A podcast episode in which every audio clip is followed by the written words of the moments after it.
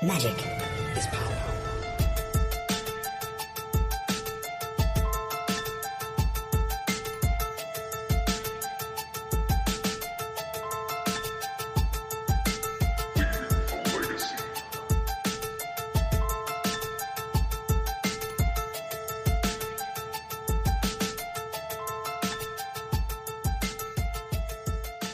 Hello, everyone. Welcome to another episode of Leaving a Legacy. My name is Patrick. I'm your legacy newbie. With me this week, as always, is Mister Jerry. Me. What is up, Jerry? Oh, not much, Pat. Had an exhausting week, but I'm back. I'm ready to go. Started a new job.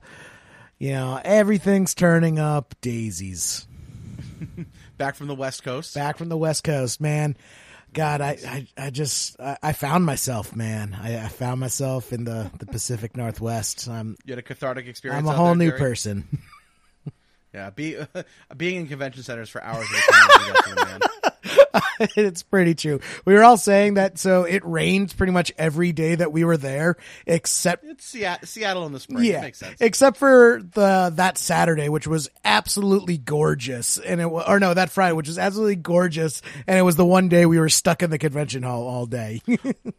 Of course, of course. Well, we didn't have an episode last week. Obviously, you were busy. Uh, getting ready for Seattle, and I was busy just uh, – well, actually, I wasn't busy. We didn't have a guest lined up, so we, it was just easier for us to uh, post an episode of the the other podcast you and I are working on currently, which we're not going to get into today, but I hope uh, everyone got a chance to listen to it. And, and those who were into that kind of thing enjoyed it, and those who aren't uh, were able to find other content elsewhere. There's, there's lots of it around. So um, if you guys had any questions about that or comments – you can f- feel free to direct all the hate to Jerry, all the love to me, as always. Um, and, uh, of course, uh, we want to thank hipsters of the coast dot com for bringing you guys Leaving a Legacy every week. Uh, you can find us on Hipsters every Friday. Uh, there's also lots of great content over there. Just they have awesome writers. Uh, I think they even had a preview card this, this uh, week for Dominaria. So, or last week rather, which is pretty awesome. So definitely check them out.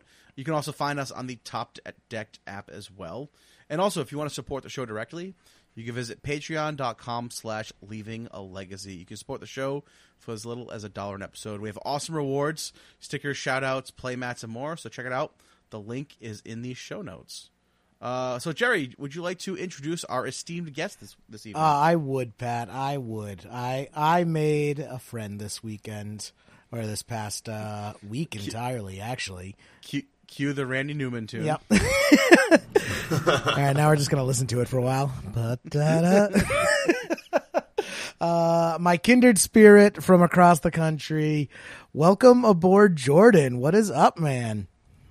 How's it going, Jerry? How's it going, Patrick? It's great to be on the show. Yeah, thanks for coming on. Uh, why don't you tell our listeners a little bit about yourself, uh, you know, how they might know you from the community, and uh, just give us give us the deets. Yeah, sure. Um, I'm a legacy player from the Northwest, Pacific Northwest specifically, and uh, I play primarily at Card Kingdom and Mox Boarding House Bellevue. I do a little bit of commentary as well for those two locations at uh, their weekly events and their um, monthlies.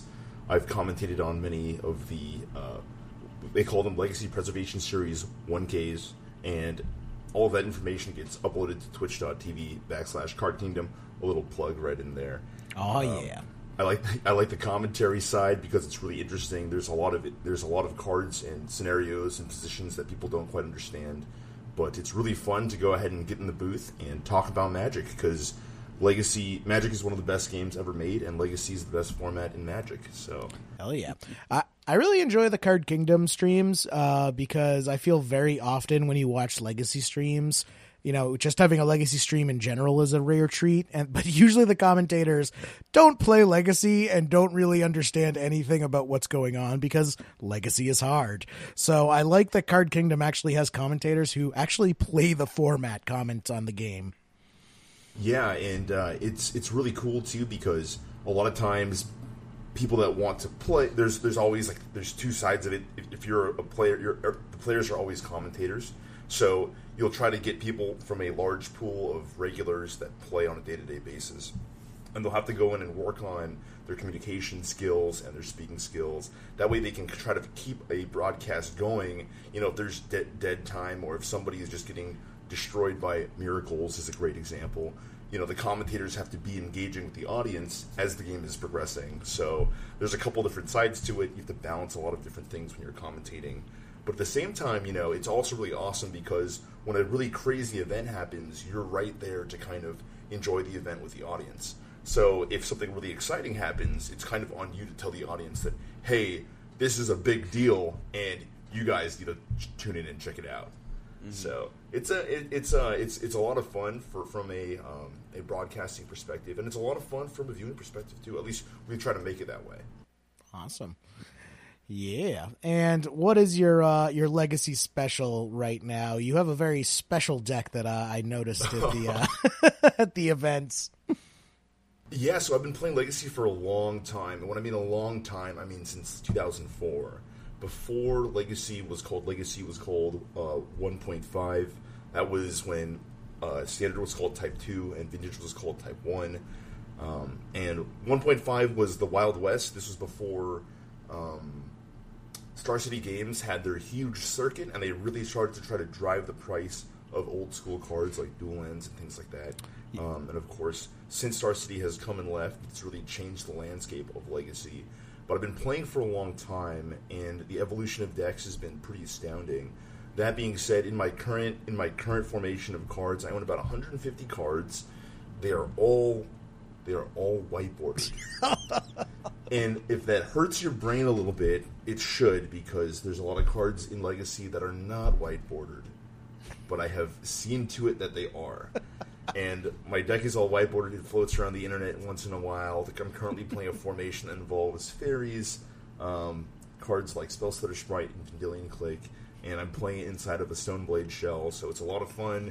And there are cards that people don't really recognize, or they recognize from, like, Pauper and things like that. And, uh... yeah, I'm playing a Jeskai Stoneblade featuring none other than Spellstutter Sprite. So yeah, I that's will. What I'm up to. I will give you credit, Jordan. There are some cards that being in white border makes you kind of look at the art in a whole new way, and you're like, "Oh, this color composition actually might work a bit." Mm-hmm, mm-hmm. Uh, I think the one. Oh, go ahead. Uh, go ahead. I was going to say, but mostly it's an abomination. Uh, go on. Yeah. Yeah, you know, I remember I would be on stream sometimes, like, playing, not casting, and then there would be some really, like, n- really snarky comments that would come through, like, wow, this guy's, I mean, not even snarky, it was like, this guy's, uh, you know, a, a travesty, he's just, he should be ashamed of himself, and I'm like, dude, I own these cards, man, uh, like, you don't own them, I own them. Like, does he kiss his mother with that mouth? Oh man, uh, I like how you put it to me that it's the uh, the ultimate LoJack method. If your collection ever gets stolen, it's going to be real obvious when the thief tries to steal it, uh, sell it. Yeah, that's uh, it's great. It's great prevention like that, um, and it's just you know it's just something a, a unique thing that I did because I realized that I liked the game too much. I never want to be of the mindset that I could quit and I could cash my cards in for a certain amount of money. Been, been so you just ruined them? You ruined them to be unsellable? I just Basically, love Magic so yeah. much I deface the cards. It's kind of a backwards. It's not very intuitive. Oh, in man. my mind, in my crazy mind, that's what I decided to do. Uh, I mean, at least you don't ever have to worry about getting black border dual lands. I was thinking about blackboarding my whiteboard duel. Is that weird? Is that weird? Oh my god, yes. Sharpie, Sharpie your duels and whiteboarder everything else. Oh, that would be perfect.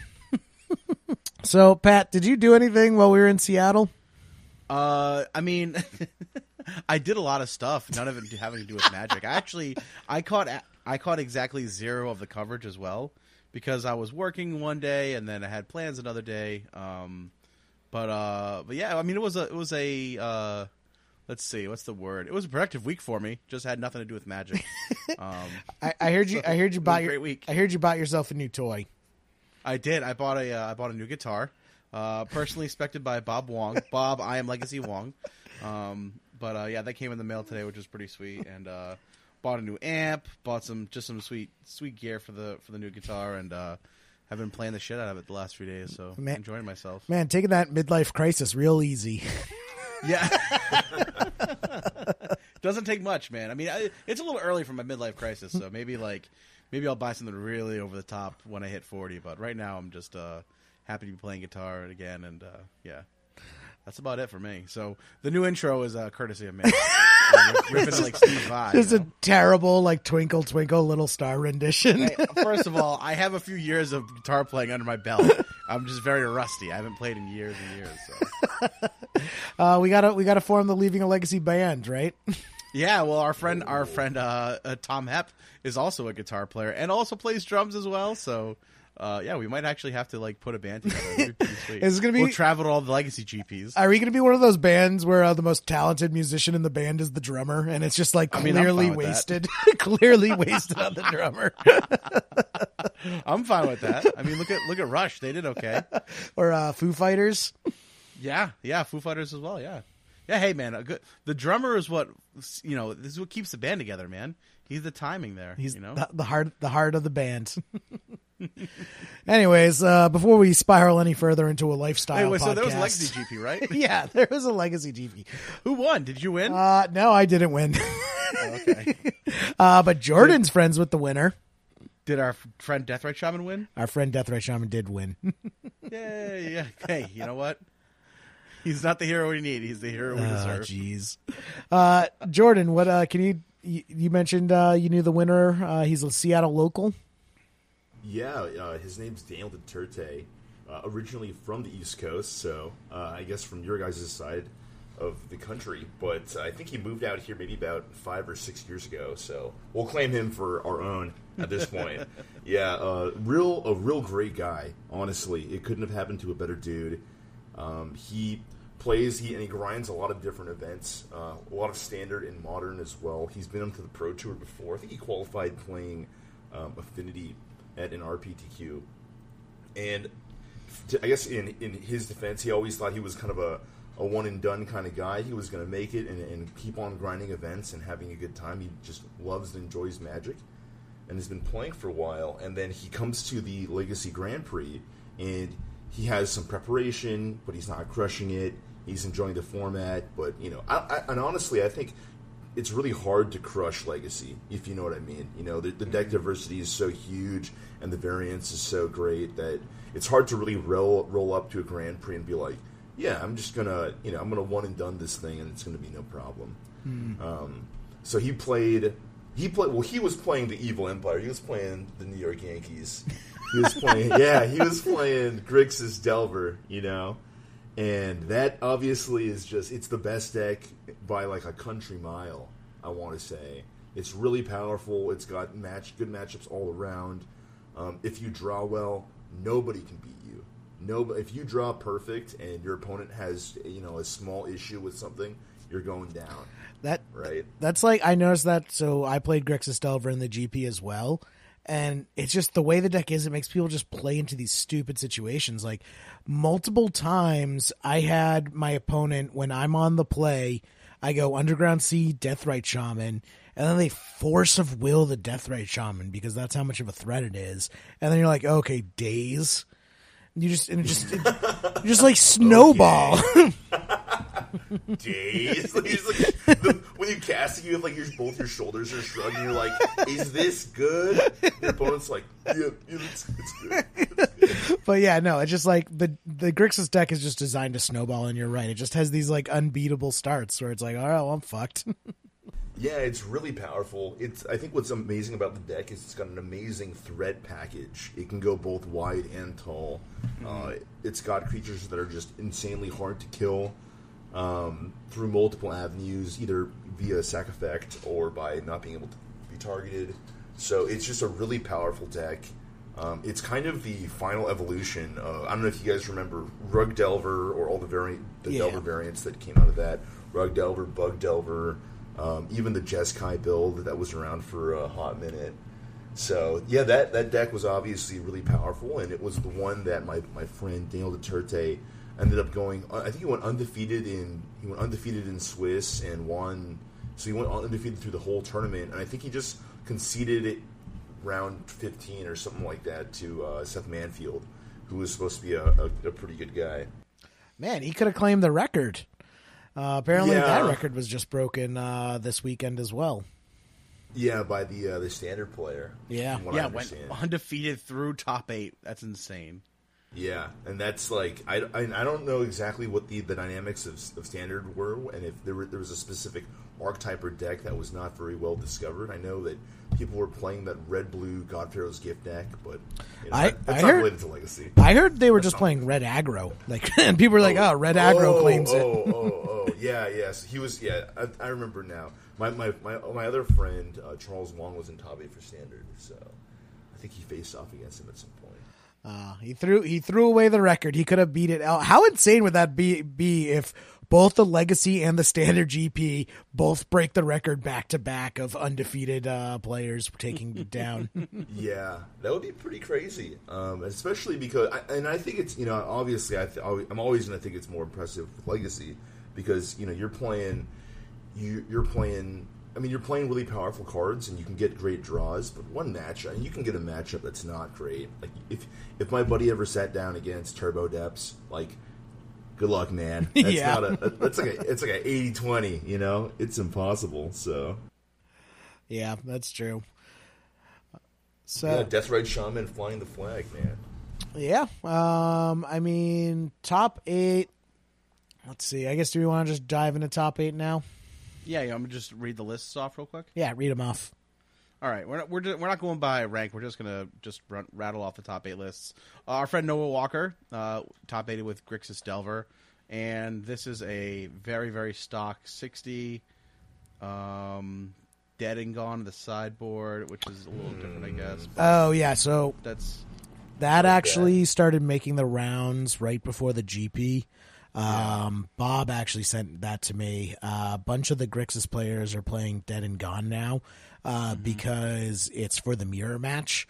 So it's a split yep. split card, de- dead, one red instant, shock target creature, gone, two and a red instant, bounce target creature you don't control. So mm-hmm. answers, Young Pyro, Deathrite Shaman, Delver of Secrets, and then late Gurmag Angler. Yeah, well, late yeah. game, go- Gone goes and answers Gurmag Angler. Plus, it also gives you some main deck answers to things like Merit Lage or Griselbrand or things that can really give the deck a lot of problems once they're in play. Yeah. Yep. Um, we had Miranda Keith, who played uh, Maverick to top eight, which is awesome. Um, that's a that's a Maverick is a sweet deck that we don't see enough of, I think, in Legacy. Uh, so it was really cool to see her top eight with the deck. Um, we had Steve Rubin with uh, Checkpile top eighting as well. Um, Daniel Duterte obviously was playing Grixis Delver. He was our winner of the G P. Luke Purcell playing Miracles. Um, and playing a main deck Gideon Ally of Zendikar. Nothing really sticks out there. Um, Sam Black on Lands. Keaton Woods on Miracles as well. And then Jerry Medizzati on Bug Control. Um, any thoughts on these lists, guys? I, I didn't see anything too crazy, like I said, besides the... the Dead and Gone in the uh, the Grixis list, but um, why all I hate the Magic webpage. It's just standard yeah, it's decks. Awful. It's just it's awful. I don't even have the Legacy. It keeps redirecting me to standard for the list. Yeah, I went ahead and pulled up the deck list. I was fighting with the website a little bit. I would also yeah. have to pull point out that Miranda is also a, a Seattle local as well. So, oh, nice. Yeah, something we're very proud of. Yeah. Hell yeah, that's great. Yeah. I want to take a look at this Maverick list. I haven't looked at it yet. I actually played against Blue Maverick in the G P. Really? Which is the most greedy deck I've ever seen. It was four, yeah, like four color, dark Maverick, splash blue for Leovold. Sick. There you go. Well, if you're going to splash, if you're going to play Checkpile and splash red I mean, in your got, bug deck. Yeah, they, and they have Deathrite Shaman. Like, they can, they can get it done. And Noble Hierarch. They get it done. Yeah, Deathrite Shaman. Deathrite Shaman, Noble Hierarch. Those can all make. Those can all make mana. Uh, the Tireless Tracker is interesting. I mean, I, I you can also Green Sun for Leovold too. So right, yeah. Um, so in Miranda's list, uh, the Tireless Tracker is interesting, but then again, I haven't seen a Maverick list top eight in so long that maybe that's stock, and I just never noticed. Magus of the Crucible is in there. Oh, is that sideboard? No, sorry, it's Ramunap Excavator. I'm just kidding. Oh. Yeah. And uh, And they got, and it's interesting because there's also Stoneforge with the two equipment package. So this is kind of like, it's reminiscent of the old school Maverick builds that used to play like two Stoneforges and two Jittes, which is really weird. But I mean, this is it's it is kind of interesting. It, it is indicative of the old school, like calling back to the old school green light lists. Yeah, not running a Batterskull is interesting. I like it though mm. because you know the four Stoneforge takes up a lot of room in the deck, and it makes yeah. each subsequent Stoneforge that much worse. Um, so I've often wanted to only run two Stoneforge, but then you get stuck with like weird drawing Batterskull hands. Um, yeah. Where in this deck, it's like even if you just naturally draw the Jitte or the Sword of Fire and Ice, you can still just cast it and suit up and be perfectly happy. Yeah, and I think the other side of this is the, the creature density and the creature package for this deck is just so immensely powerful. I mean, a four four Vigilance Lifelinker, well, that a lot of decks would be like, wow, that's really strong, you know, versus Delver, wow, that's really strong. I mean, when you're looking at like a three mana nine nine, let me tell you something. Those four, those four fours, they're a little small, you know. I, I do love me some Knight of the Reliquary. It is oh, one of my yeah. favorite creatures. It's uh, it's quite good. Yeah. So running down the list just for our listeners: four Deathrite Shaman, of course. uh, one Gaddock Teague, four Knight of the Reliquary, four Mother of Runes, uh, one Noble Hierarch, one Kozali Pride Mage. Hate that card. One Ramunap Excavator. One Scavenging Ooze, one Scrib Ranger, two Stoneforge Mystic, four Thalia Guardian of Thraben, one Tireless Tracker, one Dryad Arbor, four Green Sun Zenith to find the family, uh, four Swords to Plowshares, a Jitte, a Sword of Fire and Ice, and a Sylvan Library. Uh, ooh, the one of Gaia's Cradle in the land base is cool. Uh, two Bayou, one Forest, one Horizon Canopy, one Karakas, one Marsh Flats, one Maze of It. It's like an E D H deck up in here. yeah, no, it's... one it's Plains. Yeah. One Plains, two Savannah, one Scrublands, one Verdant Catacombs, four Wasteland, four Windswept Heath, two Wooded Foothills.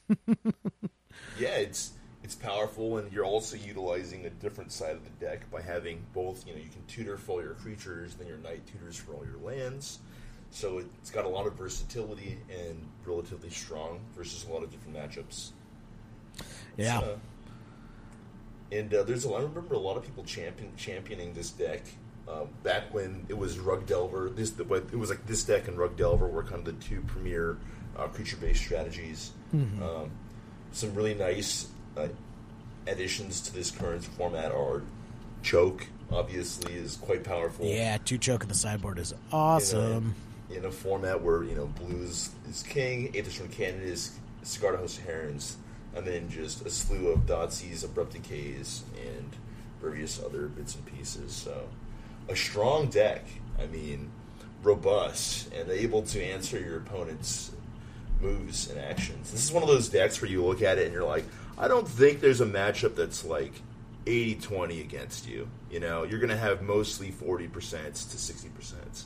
Um, so. I would say like Red Black Reanimator probably gives this deck the most difficult time. Yeah, yeah. Or like Charbelcher. Like Char- yeah. I don't, I don't see, I don't see how this deck ever beats Charbelcher, but I don't think that's something to worry about. yeah, super fast combo is always going to give non-forceable decks problems, right? But at the same time, it's like, you know. Yeah, I mean, hopefully, you, if it also, it's like if. If the combo player gets a slow start, like Thalia followed by Gaddock Teague can lock out so many combo decks, it's not even funny. yeah, absolutely. And I, when it's, I guess at a Grand Prix, you're probably thinking like, man, if somebody flew, if somebody flew like thousands of miles to a Grand Prix, and they just wanted to play Charbelcher, come on. Did you? you, know, you just, oh my God, did you see someone sent me a picture of someone got a beta taiga and had it edited to be in uh, Japanese for their Charbelcher deck? oh yeah, I saw that. It was sweet. wow. Oh man. Um, also, this deck can hilariously beat combo. Like the number of times I have cashed a blind turn one show and tell, put in an Emrakul, my opponent puts in Knight of the Reliquary, untaps, plays a Forest, and fetches fetches a Karakas. I'm just like, well, gave you a turn one night, have fun. That's, you know, That can happen. Those things can happen. Oh, man. Oh, actually, so going back to the Maverick player I played who was splashing blue, the thing that made it even more egregious is he was running the uh, Dark Depths package for his Knight of the Reliquary. Oh, my God. It's like... So he just has two lands in his deck that do absolutely nothing. Right. Oh, my God. Uh, so it is cool to see uh, Maverick uh, make a showing in the top eight. I haven't seen it in a while. Mm-hmm. Absolutely. Uh, four color control list looks pretty normal. Yeah, there there wasn't a lot of like real spiciness in the top eight, unfortunately. Yeah, uh, that is kind of that's kind of what you get with a format that's as uh, you know well rounded as as as uh, as Legacy. Yeah, no Spellstutter Sprites. Makes me kind of sad, man. We sad boys. Yeah, I mean, like, even if I top eighted, it wouldn't look any different. It's like, it's, it's the G P. Play it safe. Yep. Yeah, play it safe. Play known decks, you know. I think the one the one adaptation that I will say is Jeremy Dasani's list, while it is kind of like, it does look like a lot of other decks, like a mid-range bug deck that isn't playing like Shardless Agent and stuff like that is pretty interesting. Um, it is like a kind of a step away from the Checkpile four C uh, Leovold decks, because this is actually three C Leovold. But you know, by not having red, it does change some of his card, you know, his card choices and things like that. But mm-hmm. for him to do as well as he did, that's pretty sweet. You know? Yeah, it's funny. I was surprised to actually see this top eight because I actually brought this deck with me to the G P. Um, as a fun deck to play in side events. Uh, and uh, my one my one change is I was running a sixty-first card Ashiok. Because, I mean, Ashiok. Because Jerry likes to lose games. Well, it pitches the Force of Will. It I pitches mean, the Force know, of Will. Plus, plus the look in your opponent's eye when you uh, when you exile Griselbrand with Ashiok, and you're like, I'm coming for it. That's amazing. That's amazing. Um, but yeah, so I, I've played this deck. I've been playing a little bit in side events, and uh, it is a lot of fun to play. I think the uh, the big advantageous position behind playing three colors is that Jeremy gets to play Wasteland in his deck besides stretching into red. And so because he gets to play Wasteland and a lot of basics, he also gets to cast uh, Life from the Loam out of his sideboard versus Delver Mirrors. So yeah. It's really nice and allows him a lot of other opportunities that the four-color Leovold deck does not have. So, you know, more colors, not always better, you know. Mm. Yep. It is nice. I will say the thing I miss most when playing the list, though, is the reach of Lightning Bolt. Like, yeah. When you're like, your opponent's on like two life and you're just like, man, I wish I was praying for a lightning bolt off the top of my deck, but it's not even in here. Yeah. So I can't even fool myself. That is true. That is true. Um, it's interesting because when you look at decks like Rug Delver or, or, or sorry, um, Bug Delver versus Grixis Delver, and there was kind of always this traditional argument of over him to Torok and Tombstalker and, and cards like that versus being able to deal to your opponent and winning outside of combat. It was always kind of viewed that winning outside of combat was better, and then they Delver decks wised up and were like, hey, we should just use this Deathrite Shaman card and we can play four colors of mana, it's great. Now we're killing people left and right, it's no problem. That's my uh, crotchety I hate Deathrite Shaman voice. Good. Man. Um, that was, so that's the, the top eight. Uh, next week, I'm going to be on with, uh, Wilson and James, and we're going to kind of go more into, uh, the G P itself and kind of what we are experiencing from the meta. Uh, this week though, Jordan, I just want to talk about some Seattle flavor. You know, as a local, I feel you're the best one to guide us through it. Okay. Um, yeah, I, I don't, um, I guess, are you interested in talking about, like, what our metagame is like, or, you know, the tournament scene, or, like, the history behind the tournament? I've, I've gone at, at, at nauseum at all these different... Uh, I, was, I, I seriously have, like... I received a request, Jordan, uh, for you to lay out uh, what money matches are and how they affect your friendships. Well, this is kind of under wraps, I suppose. Oh boy. Uh... And uh, yeah, so basically there was a time, I think in twenty fifteen or something like that, that there was not a lot of interesting or or there were not any big events or monthlies that were firing, and the amount of Legacy that you could play was kind of boiled down to playing weeklies, which is fine, but they're weeklies, and you're playing for, you know, our, I'm so I'm so blessed to be playing at Card Kingdom and to have such a big um, tournament scene and a nice tournament scene and stuff like that. We fired, I think we fired Monday night with fifty people at our weekly, um, and you get paid out like sixty dollars for credit. Um, so it's kind of cool. You can go infinite and buy cards from Card Kingdom and stuff. But, and there's a big but, at one point that was the all of the Legacy activity that we could do. And we actually couldn't play, like we weren't playing for high stakes at all. Like there wasn't wasn't anything really exciting to be playing for. And historically, the Northwestern Legacy community was really big and really rich. Um, you guys were at that, or Jerry, you were at that five K where we were playing for Underground Seas. Um, and this is going to sound crazy, but that used to be the standardized price support for a Legacy monthly. If there weren't Underground Seas at the tournament, people were thinking about doing other things. Wow. If there were like, if there were like tropical islands, it was like, I don't want to, I don't know if I want to play for that, you know. And that sounds crazy, isn't that crazy? Oh God, all that, all that uh, venture capitalism money up in the Northwest. I saw all the Teslas when I was walking around. Oh my God, yeah. I mean, that was just part of it. That was, you know, that was like two thousand twelve, two thousand thirteen. There were a lot more bigger events, and that was also when Star City kept on coming out there to the Northwest, and there were there were just these monthly events or bi-monthly events that were being run, and every once in a while there was a tournament series that would fire for a Black Lotus, and that's what we played Legacy for. So after a little while, those tournaments kind of bled away because I felt like it got too you know, expensive. Like we had them too. Like oh we used to have dual goodness. land tournaments all the time, and just yeah. like stores just couldn't afford to buy. Like the buy list price just got too high to support it.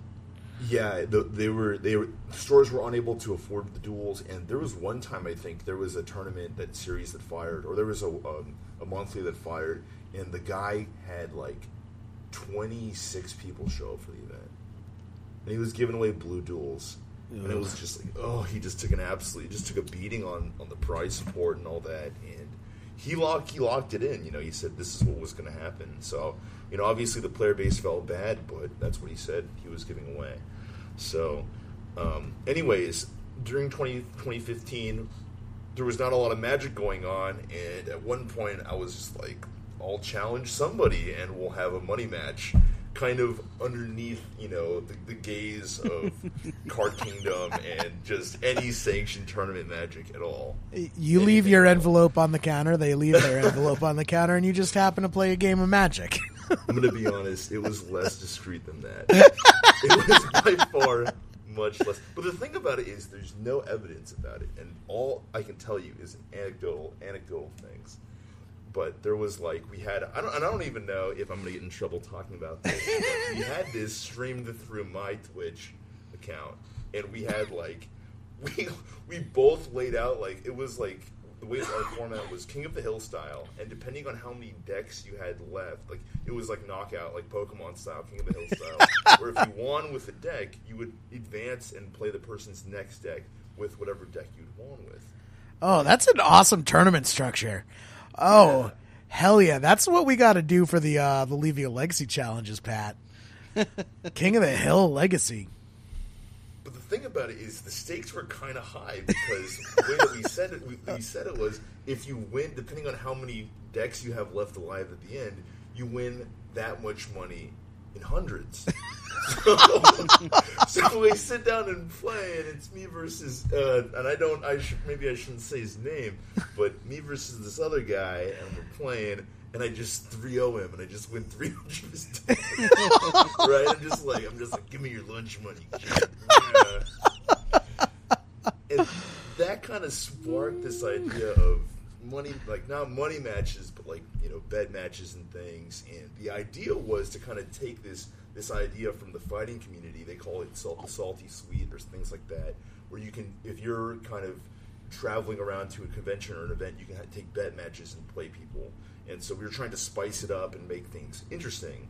And that was a way to, you know, kind of get the community involved. They wanted to sit down and watch these bet matches, and eventually it kind of evolved into something, its current iteration now, where we have a, a uh, Facebook group, I guess. Jordan, first rule about Facebook group is you don't talk about Facebook group. Yeah, that's true. That's true. First thing about Magic Money Matches is you don't talk about Magic Money Matches. But then we, you know, and then we, we ended up, we, we've we've actually since gone ahead and launched uh, a, kind of a, a Twitch channel, and we don't actually save any of the buds, but if you, you know, if you're in the know and you want to tune in and watch some of these bet matches, they certainly go down, and it's fairly interesting. It's a lot of fun. um, it's kind of a... a an area where you can kind of go in and, and show people your, your deck diversity and things like that, and how creative you are. So I'll give you an example. Uh, the first match, the bet match we played in twenty fifteen, I knew my opponent liked to play a lot of Hymn to Torok and Abrupt Decay. Like, those are the two cards he loved to play. You know, he originally won a Star City event playing Bug Delver. If you want to dig for his name, you can go ahead and do that, but I'm not going to say it. This, yeah, I'm sure there are like there are probably only like one or two people who won a Star City with Bug Delver, right? In the yeah, history yeah, of the deck, probably, or something like that. Yeah, in the Northwest, in Seattle, you know, sure. It's like, all right, yeah, narrowed it down to like twenty people. But I knew that I knew that he liked to play those cards, you know, and so I, when we sat down to play, I metagamed not for my opponent being able to, you know, my opponent's deck range, but those cards specifically. So I brought a couple decks. The decks that I brought all had the card Divert in them. And I don't oh, know if good. you guys know about the card Divert, but it's pretty it's insane. The, it's the Spell Pierce that redirects. Yeah, it's a Spell Pierce. If you can't pay for the Spell Pierce, then I get to drive your spell. So if you cast Hymn to Torok on me, I say, no, you're casting Hymn to Torok on you, which is pretty insane. It's like a three for one, and then you lose two cards at random. Uh, and so because I knew that, I brought decks that had lots of copies of Divert in them, and it was actually like extremely effective. It's super effective. And I was able to, uh, I think I dropped one game. He played turn two Jace the Mind Sculptor, and I lost one of those. But it was a lot of fun. It was cool. And it was a chance to kind of break from the mold of, there weren't a lot of legacy events. There was not a lot of excitement going on. We had these three thousand dollars decks that were just kind of sitting in deck boxes that we wanted to use. And eventually we kind of we got the ball rolling, and we're, you know, I, I was even at the Grand Prix. I was taking, I was doing uh, bet matches in a, another outside location, not in not in the Grand Prix, not in the main hall, not over there, but you know, we were playing outside of the event. It was fun. Awesome. Oh boy, that uh, that sounds spicy. I I, I like it. Uh, uh, Leaving a Legacy does not support uh, gambling. uh, do so at your own risk. Uh, don't eat red meat more than twice a week. False. Oh boy. Uh, so uh, with that, uh. I kind of wanted to go over uh, a topic that someone brought up on the Facebook page that they noticed about the check pile lists uh, in the uh, top eight. Um, Ponder versus Preordain in check pile. Have you guys been noticing this? You know, I have always been. I've actually considered, and I've had conversations with a couple friends of mine that have always thought that, not necessarily always thought, but in specific decks, they have considered Preordain versus Ponder in other in other forms, and that was that was primarily in a, a take versus, it was like Rug Delver. He wanted to play Preordain versus Ponder, um, but it is like kind of it's a really thin difference. You know, you're not you're talking about you know s- squeezing milk out of an onion, which is not, not really a thing that happens. Oh, but, you you tr- you you Northwesterners and your idioms. um, no, it's true though. I mean, it's not super different. It really comes down to uh, kind of ordering of your cards. Like, so uh, B B D uh, actually made a great point. I actually got to meet B B D in person this weekend, which was awesome. Um, it was funny. I, I like saw him across the table. I was watching Wilson's game, and then I realized B B D was like across the table, a couple rows down. and I just like look up and I like I wave at him and he waves back, and I go back to watching Wilson's match. And then oh, I just yeah. and then I just like hear something behind me, and I just like look up, and he's just standing directly behind me. He's like, "Hiya!" He's lurking. Yeah, he sees you, Jerry. Uh, but it was it was awesome getting to meet him in person. But he he moves so silently and fast. It's the shaved head. The the shave, head. Exactly, exactly. We I we compared shaved heads because I, I freshly shaved my head for the G P. Yeah, man, you you pull it off nicely. By the way, I have to say, it looks well, great. Thank you, Pat. um, I got my Mass Drop Bald membership card in the mail. I'm real excited. Nice. Oh, it's in the mail. uh, but yeah, so B B D was playing Checkpile uh, for the G P, and he actually kind of really summed it up uh, really well. So. Um, he said it's just more consistent. Uh, you always get what you want and ship what you don't. Ponder forces tough decisions sometimes where you have to keep one to two stinkers for a good card. Uh, most of the time I shuffle those ponders, but shuffling on a ponder is worth worse than a preordain in those scenarios. Um, ponder is better in Delver and Miracles because it sets up Delver flips and sets up Terminus and Treat and Predict. But I imagine preordain is uh, better in pretty much every other fair deck that doesn't care about the top of its deck. So that that's a bold statement. You know, pre- preordain is better in pretty much every other fair deck that doesn't care about the top. If you're just looking for a specific card or cards for a specific situation, uh, and you don't necessarily want to keep that, because that's happened to me all the time where I'm like, oh man, I really need a lightning bolt. And I ponder and I see lightning bolt, dual land, dual lands. And I'm like, yeah, I don't really no want those lands. Yeah. But it's like, yeah. I really need a bolt right now. So I have to right. keep it. Yep. Yeah.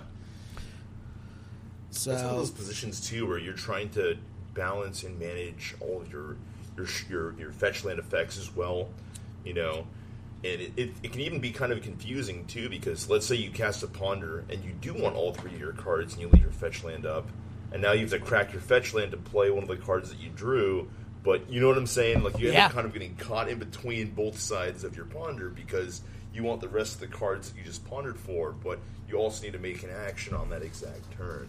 Exactly. So it, can be, it can be troublesome. It can be tough. And that comes up a lot in Grixis Delver. I was noticing that a lot where I'm like, oh, I have the best three cards on top with Ponder, but I have this Fetch Lands, and I really want to play this Delver of Secrets this turn. Yeah, absolutely. Yeah, so I, I think that's interesting. Um, I think we have been seeing more preordains uh, pop up in the format. Um, I know the Sneak and Show list is run, up to running like three of them now.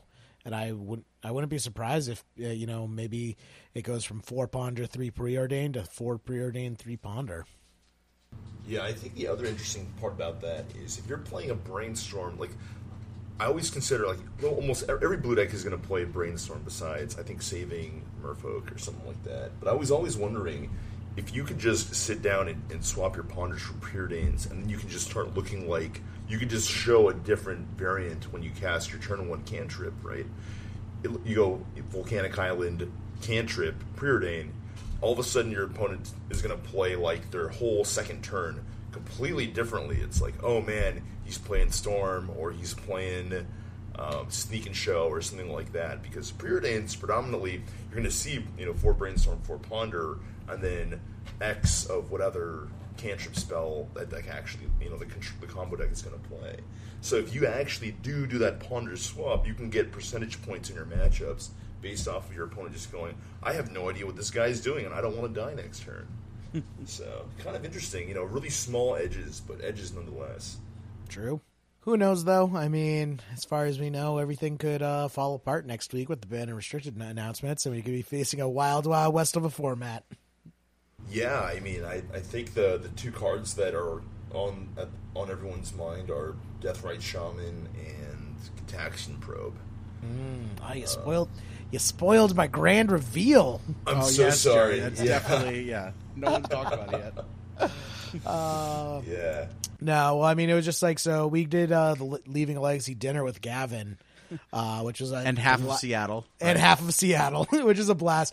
Uh, we're going to go into that next week um, when Wilson and James are on. We were going to try and record for this week, but scheduling didn't work out. So uh, I'm rec- we're recording tomorrow, so you guys will feel have that next week. But Uh, at dinner, uh, Gavin actually asked the table, you know, just nonchalantly, so what do you guys think? Should we ban something?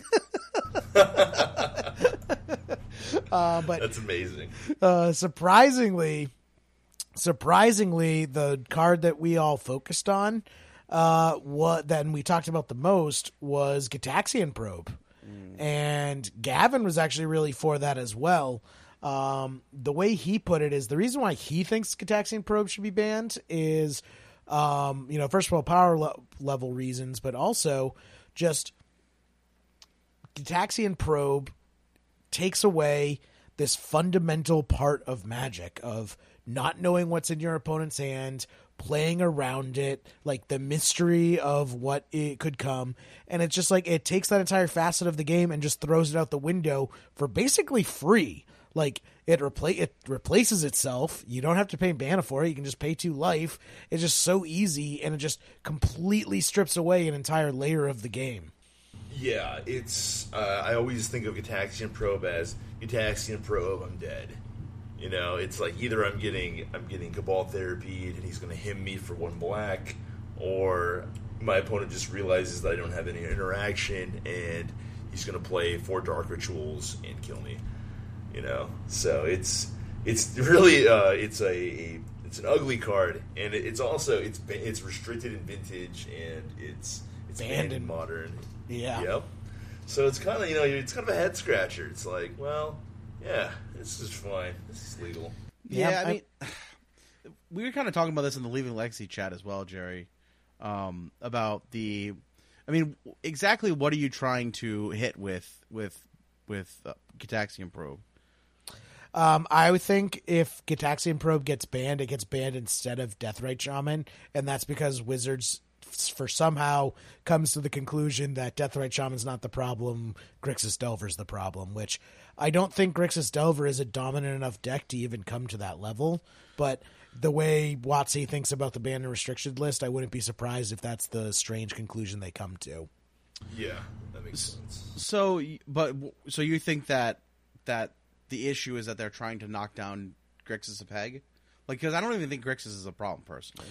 That's what I'm saying. But, I mean, everyone's always complaining about Grixis. I mean, I complain yeah. about Grixis indirectly because I'm complaining about Deathrite Shaman. Right. I think Wizards conflates the two and isn't going to be able to distinguish that players are complaining about Deathrite Shaman. They're not complaining about Grixis Delver. Um, And I think if, if they yeah. come to that conclusion, they're going to think, oh, well, let's ban Gitaxian Probe for, you know, the reasons that we all mentioned. Like, I don't think Wizards likes Gitaxian Probe. I just don't think Gitaxian Probe is a big enough of a problem in Legacy currently that it's that it would be on their radar otherwise. Yeah, I mean, I suppose so. I I, I would just be surprised if that's the case because, it. I mean, I don't. I would. Don't get me wrong. I wouldn't hate to see Probe go because there's nothing worse than getting probed by Storm. Them getting like the free Storm. The free Storm count, uh, reading your hand, and then being able to not to uh, Cabal Therapy you sit much more effectively, which is kind of a kind of sucky. Um, I don't know, man. I, I yeah, I have a hard time believing that that Probe is in the list of, of being ban worthy. That's really why do. I was I was shocked when Gavin brought it up. Yeah, I well, I mean, perhaps it's on their mind just because it is something that is banned that was recently restri- well, restricted, right? In Vintage, wasn't it? Yeah, it yeah, was, yeah, and it yeah. was banned in Modern like like less than a year ago, right? Yeah, because of because of the storm the storm deck, I guess, and also partially because of uh, Infect, Infect, and what was that other deck? The um, Death Shadow deck. Didn't they play oh, yeah. Probe as well? Yeah, I, I mean, I don't yeah, I don't really follow that. Modern at all, but that, I'm just assuming that was it was like a you know it was pr- it was banned for the sin of all Modern, not necessarily just a single deck. Um, mm-hmm.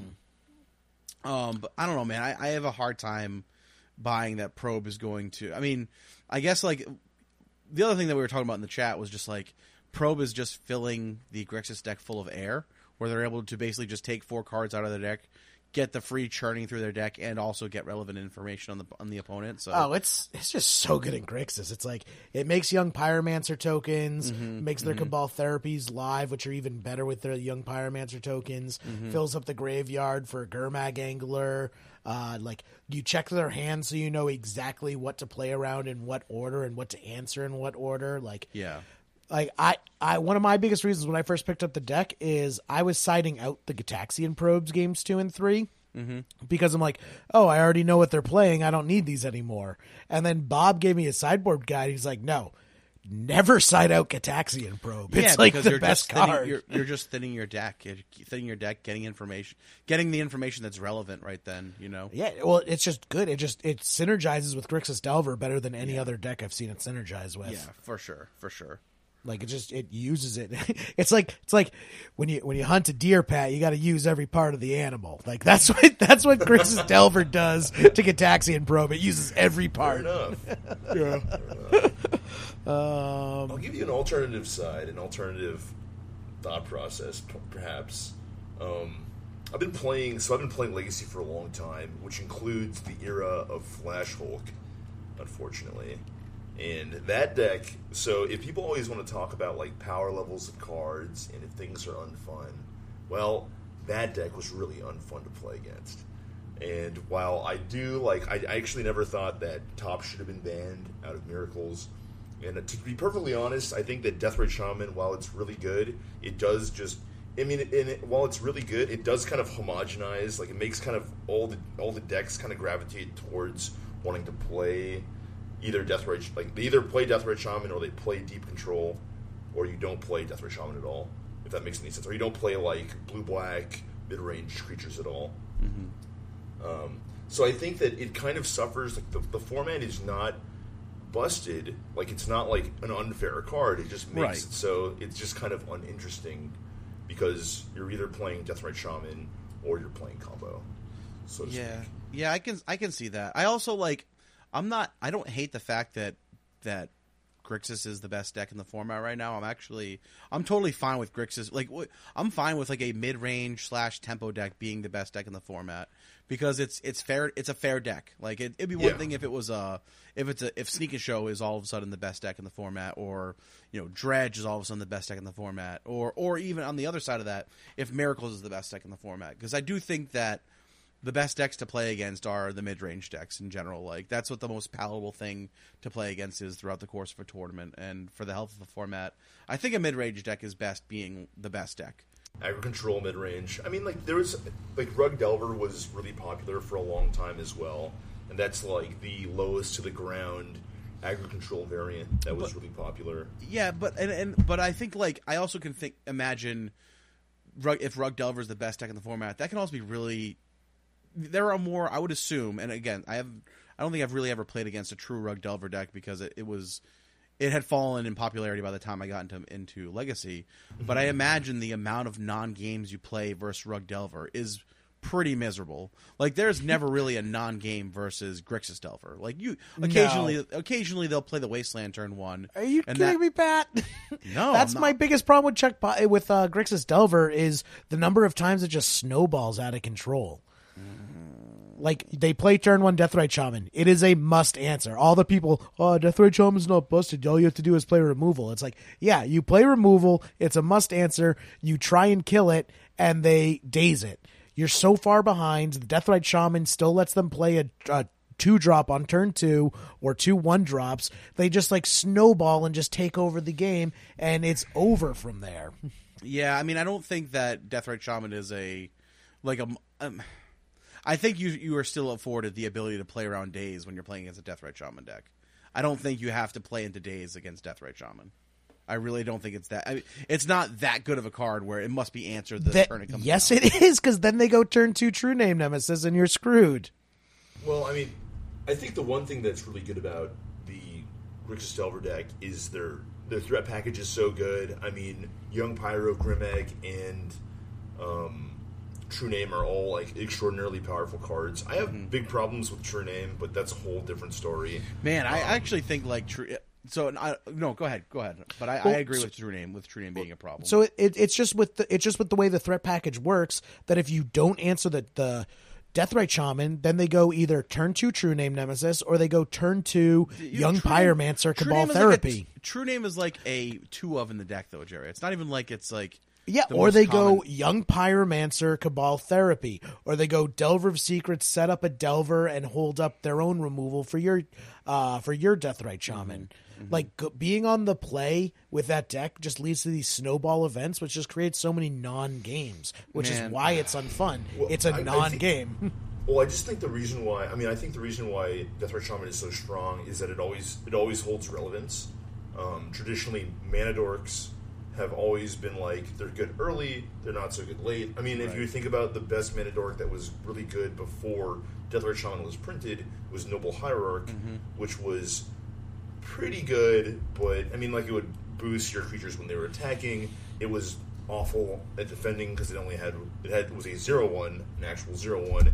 It costs one green instead of hybrid green-black, you know? Either yeah. you could play it with either color. Deathrite Shaman is a exceptional blocker. It just stonewalls, you know, Pyromancer tokens. It beats Goblin Lackey, which was historically a big issue in the format. It also drains life, um, so it can win games out of combat, which is important for um, aggro control strategies. It can also, if you're being clocked by Delver, it means that you can stay in the game many, many, many turns longer than you should be, so you can top up deck answers versus evasive threats. It essentially, what it does is it gives creatures minus minus two, minus zero, mm-hmm. which is strong. You know, that's really good. And so, you know, it's it's just a card that has so much versatility and is so impactful uh, at every stage in the game. You know, and so I don't want to. Yeah, I don't want to. Yeah. Why it's good?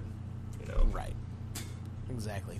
I don't want to. It's also uh... bad. It's also bad. So. Sorry, I'm so sorry, Jerry. I know you're trying to get.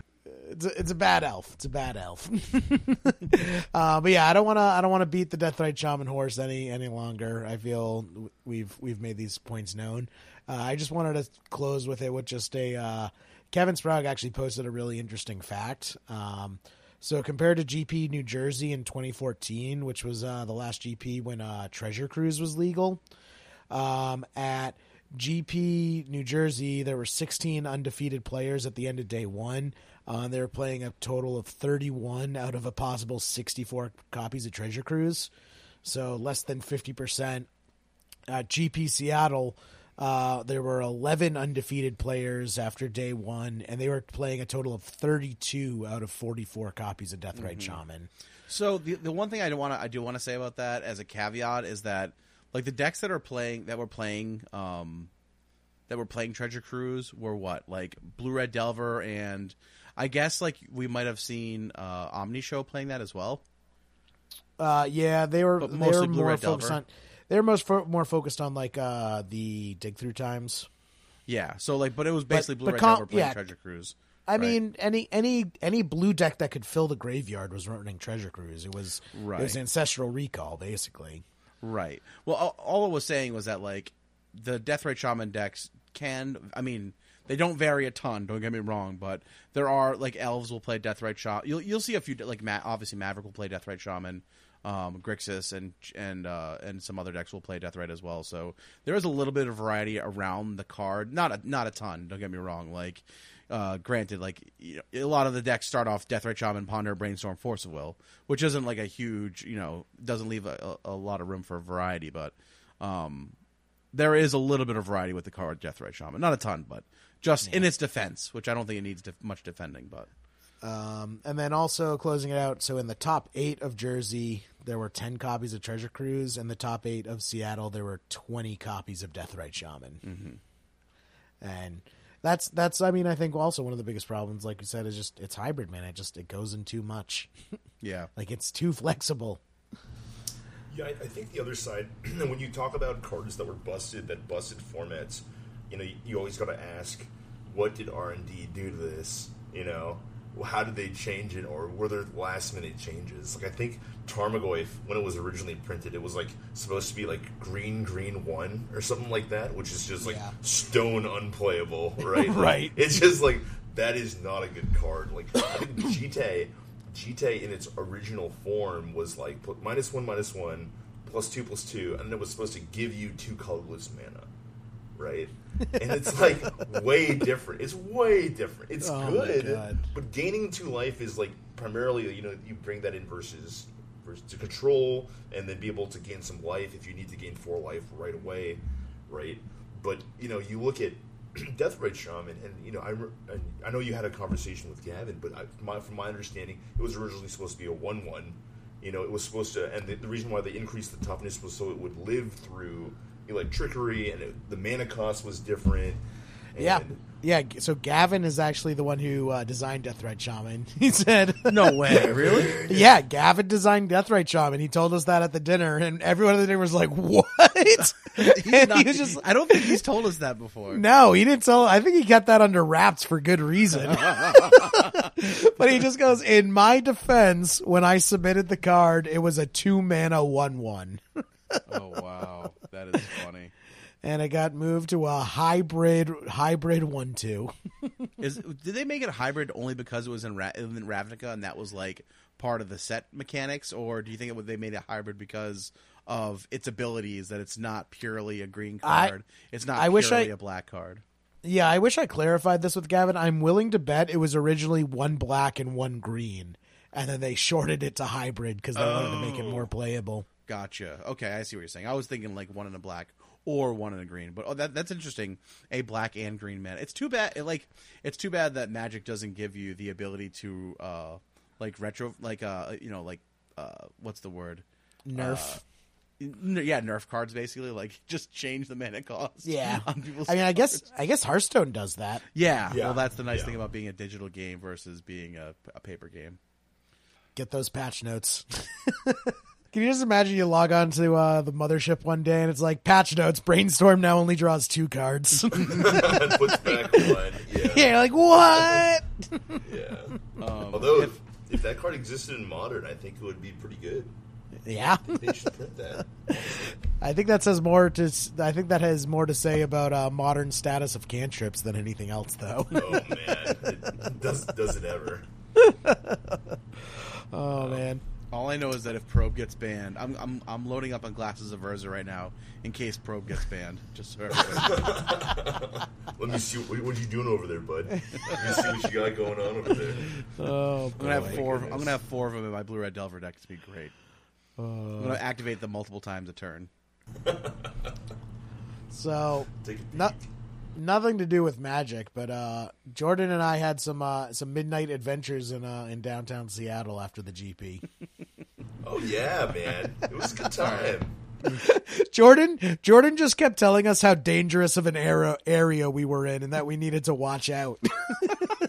Yeah, you know that that so that area is called Westlake, and like whenever you know the W T O riots in nineteen ninety-nine, there were like there's just always been I don't know. Like that area is super bright for like pretty good reason, I suppose. And I'm like, I don't know. You guys are from the East Coast, so maybe you know, maybe it's more dangerous over there. But you know, you know, I'm. Uh, oh, so so we were at one bar and that bar closed, and we're like, well, we want to keep drinking. And the bartender's like, well, you can like go down by the water, and there's like, there are bars down by the water still open. So we're like, all right, this sounds great. And we start like walking down the street and like some car comes and like cuts us off. Oh, yeah, I remember this guy. You guys are so crazy, man. Everyone, yeah, like, and it's like me from Boston, Jasper from New York, uh, like Anthony, a bunch of other people from like New England cities. And everyone's like, hey, what? Come on. He starts yelling at the car. And Jordan is just mortified. And we like, we go into the bar, we sit down, and he just goes, guys, we don't do that here. We don't yell at cars. That's one yeah. thing we don't do. We don't honk at each other. We don't yell at cars. And then Jordan broke down for us how uh, the entire Northwest is passive aggressive. Can you yeah. can you go over that, Jordan? the entire The entire Northwest is the most passive aggressive area, I would I would have to believe, in, in, in the continental United States. And it's just, that's the way we are, you know? It's like, try to be polite, try to be nice. And it, the one thing I will say is if, if, if a Northwesterner breaks and gets angry, that's that's scary. Better look out, you know? There's there's crazy, crazy things are about to happen. But if somebody peels out, or if, you know, somebody like does something crazy, most of the time people just kind of like look and observe, and they're like, "That's weird." That doesn't usually happen. So when when that car peeled out in the middle, I think we were on third or something like that, and you guys were all yelling at the car. I'm like, guys, don't yell, don't yell, man, don't yell, don't don't, don't get too excited. We're we're we're called massholes for a reason, man. uh, what, what was that story about, like the, the Seahawks and the Super Bowl and the the security oh, camera? Okay, this is great. And nobody, because you guys are from the East Coast, so you you know. And I've heard about the riots that occur. You know, if you win the Super Bowl, everybody goes crazy. If you lose, Philly coated their street poles in lard to keep people from climbing them. That's one of those like low tech, like low tech responses. Like, it didn't even work. It didn't even work either. That's yeah, they still managed to climb. The tenacity is unbearable. Okay, so I'll tell you this story. This is a. It's like camera footage from this area called Capitol Hill in Seattle, which is like. It's great if you want to go out drinking for bars. The parties there are pretty cool. Um, it's a lot of fun. But there's like, there's like security camera footage when the Seahawks won the Super Bowl. It shows like these like everybody is like lined up on the sidewalks, right? And it shows the security camera. And then there, like, you know how there's the hand that says you're not supposed to walk. Mm-hmm. It's like three in the morning. I, I think it, like the, the security camera says like it's early in the morning, right? And there's like it's lined with fans. And then the camera, the, like the little, the signal turns from like the hand to walk, and then all of these Seattleites just go and celebrate in the street. But they all waited. They all waited for it to change. You know, is the most. That is the epitome of like a Seattle celebration. Like, wow. It's because it, it, Canada is rubbing off on you guys. That's the problem. We have it's a buffer. We have a buffer of Vermont and New Hampshire and Maine. You guys are like right up on next to Canada. It's the politeness. I, I, I believe that that is that is certainly true. So you know, we're starting to say sorry a lot more. Uh, let me tell you. So. Oh man, Jordan, anything uh, you wanted to go over we haven't talked about uh, before we wrap it up? Uh, let's see here. No, I don't think so. We talked about the Grand Prix. You guys got the got the scoop on money matches. Oh, man. I don't even know. Like, I'm part of a group. Like, that's part of like a group of people, and I'm kind of worried that like maybe I'm, I don't know if people's talking about that or not. We like we, we like, can well, we can we can bleep out the names. Just like... No, I don't think I, I. I tried to tried to not say any names, but yeah, we can always re- we can remove the segment too. I, I don't mind. I, no, no, that was it was that was perfectly fine. It was a good time. For sure. I would love for people to tune in and watch that because you know, and from my understanding, like it's it's totally okay if we do stuff like that. Um, you know, I don't know if we can particularly see that we're like playing for money or something like. But I, I don't I mean because I, I think that's maybe a Twitch policy thing, but it's it'll be fine. Honestly, if they come if they come for me, big deal. What are they, they're gonna have to pry my whiteboarded Murpho deck for my cold dead hands. absolutely, absolutely. Oh, man. Right. Who are you scooping in this week, Jerry?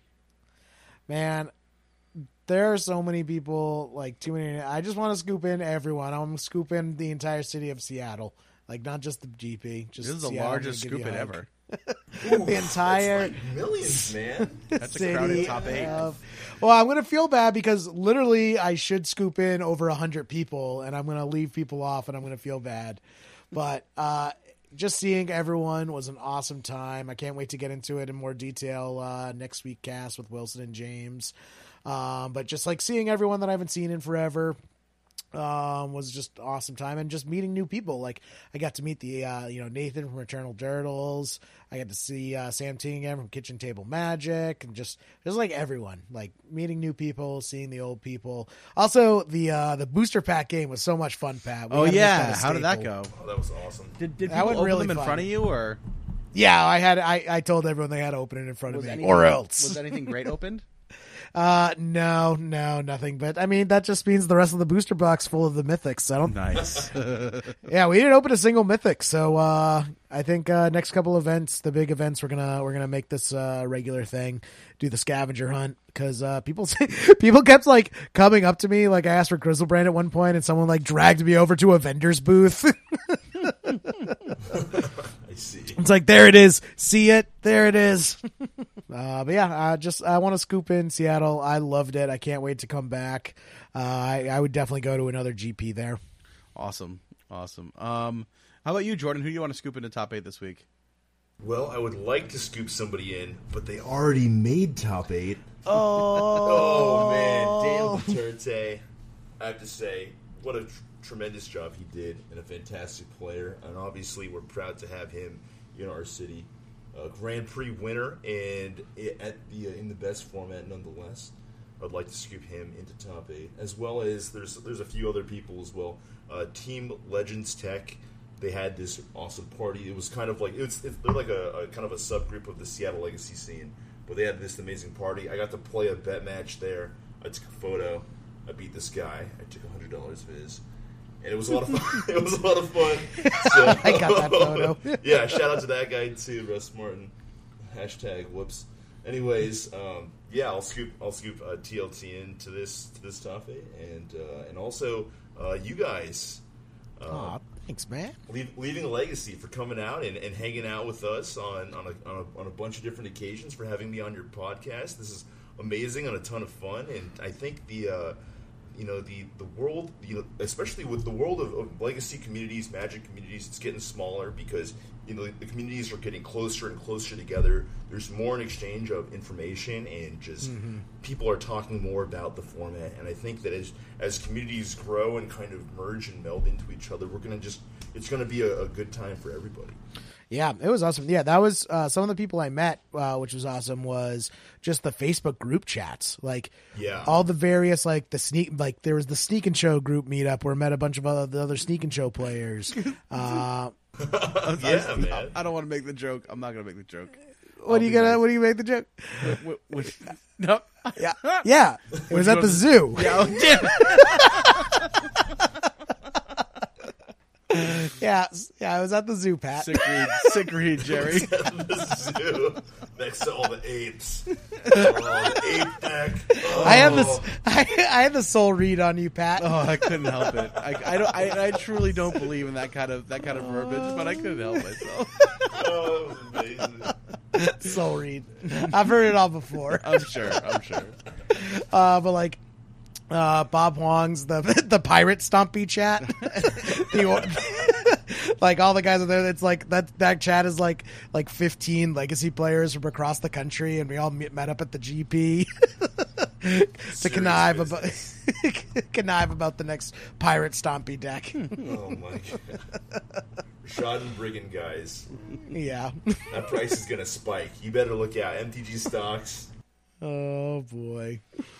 Uh, but yeah, so it's just it's just awesome meeting everyone out there. Nice, that's great. What about you, Pat? Scoops? I got I got no scoops this week. Not even your new guitar? Uh, yeah, I'll scoop in Bob Wong for inspecting my guitar. Yeah, I think you have to like explain that joke, Pat. Like it just nope. sounds weird. Nope. Thank you, Bob Wong, for inspecting my guitar, making sure it's up to oh. up to standards. It, it, it came in uh, it came in looking pretty nice. Had to adjust the tuning a tiny bit, but uh, for having like a Floyd Rose tremolo, it uh, it shipped well. So thanks, thanks Bob, for packing it up real nice for me. You do know you have to tune it from time to time, Pat. Like that's yeah, yeah, yeah. Oh, I'm aware. I'm aware. I'm aware. Uh, well, I'm very happy you uh, are happy with your not dual land purchase. uh, all right, Pat. Uh, jokes? Uh, yeah. Uh, as always, you can find us on, uh, let's see. Find Jerry at J M E three R D on Twitter. You can find me at Pat Uglow on Twitter. Uh, the stream is twitch.tv slash Pat Uglow when we do stream. Uh, you can find us on Facebook, uh, facebook.com slash group slash leaving a legacy M T G. Also, you can email the show, deck picks and dick picks, leaving a legacy at hipsters of the coast dot com. Someone's going to take you up on that one day, and I'm going to be real mad. It's going to be me. I'm going to send it to myself. It's probably going to be Cyrus. uh, yeah, uh, yeah, I did I did get to meet uh, our intern, the Leaving a Legacy intern, Cyrus, out in uh, uh, Seattle. It was actually funny. He came up and started talking to me, and I'd never met Cyrus before, so it took me about, about like, I'm going to say it. Uh, yeah, it's going to be a solid, like, five minutes into the conversation before I realized who he was. Oh. Don't you know he's the he's the C F B four K winner, Iris Cormango Jill? Come on. I, I just want to tell everyone that if I ever forget any of your names, I'm so sorry. I have the worst memory in the world, and I, I can't do it. I'll just smile and nod along and hope someone else says your name for me. I do that exact same thing, Jerry. So don't worry, you know. And if we end up doing that to each other, no hard feelings at all. No hard feelings at all. Absolutely just not. uh that's like an S N L skit, like two people just like smile and nodding at each other waiting for someone else to say the other's name. Oh, fantastic. Oh boy. uh I got a dice, Pat. All right, roll it. Oh boy. Natural one. Oh, nice. Brad Roosh. This one's like, all right, it's like a nice dad joke. What do we want? Low flying plane noises. When do we want them? No. That one's passable. That was all right. Uh, that's a good one. Give me another one, Pat. What's number two? Uh, uh, I don't like. See, I don't like this one. Brian Michael. Why did the console gamer cross the road to render the buildings on the other side? That's not funny to me. That's a meme. That that feel. I feel like that should be on like a meme. I just deleted it. Yeah, give me another like one, Pat. It's Pat, funny. I want you to pick your favorite one. Oh, that means I have to. No, I can't do that because I have to read through all the jokes. I don't pick like your reading. favorite one. Pick your favorite one that you can see right now. um, let's see.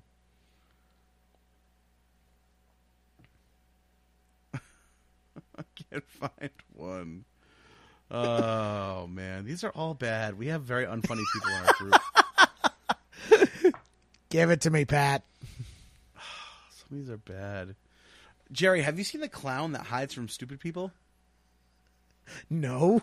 That one's good. That was well. from our friend Tom Smiley. Oh, I want to see a clown. Oh, man. All right. Uh, all right, Pat. Play us out with something sweet. Nope, that's not Sp- it anymore. Thank you guys for hanging out. We'll catch you all next week. You can take my life, but you can never take my catchphrase. Watch out, watch out.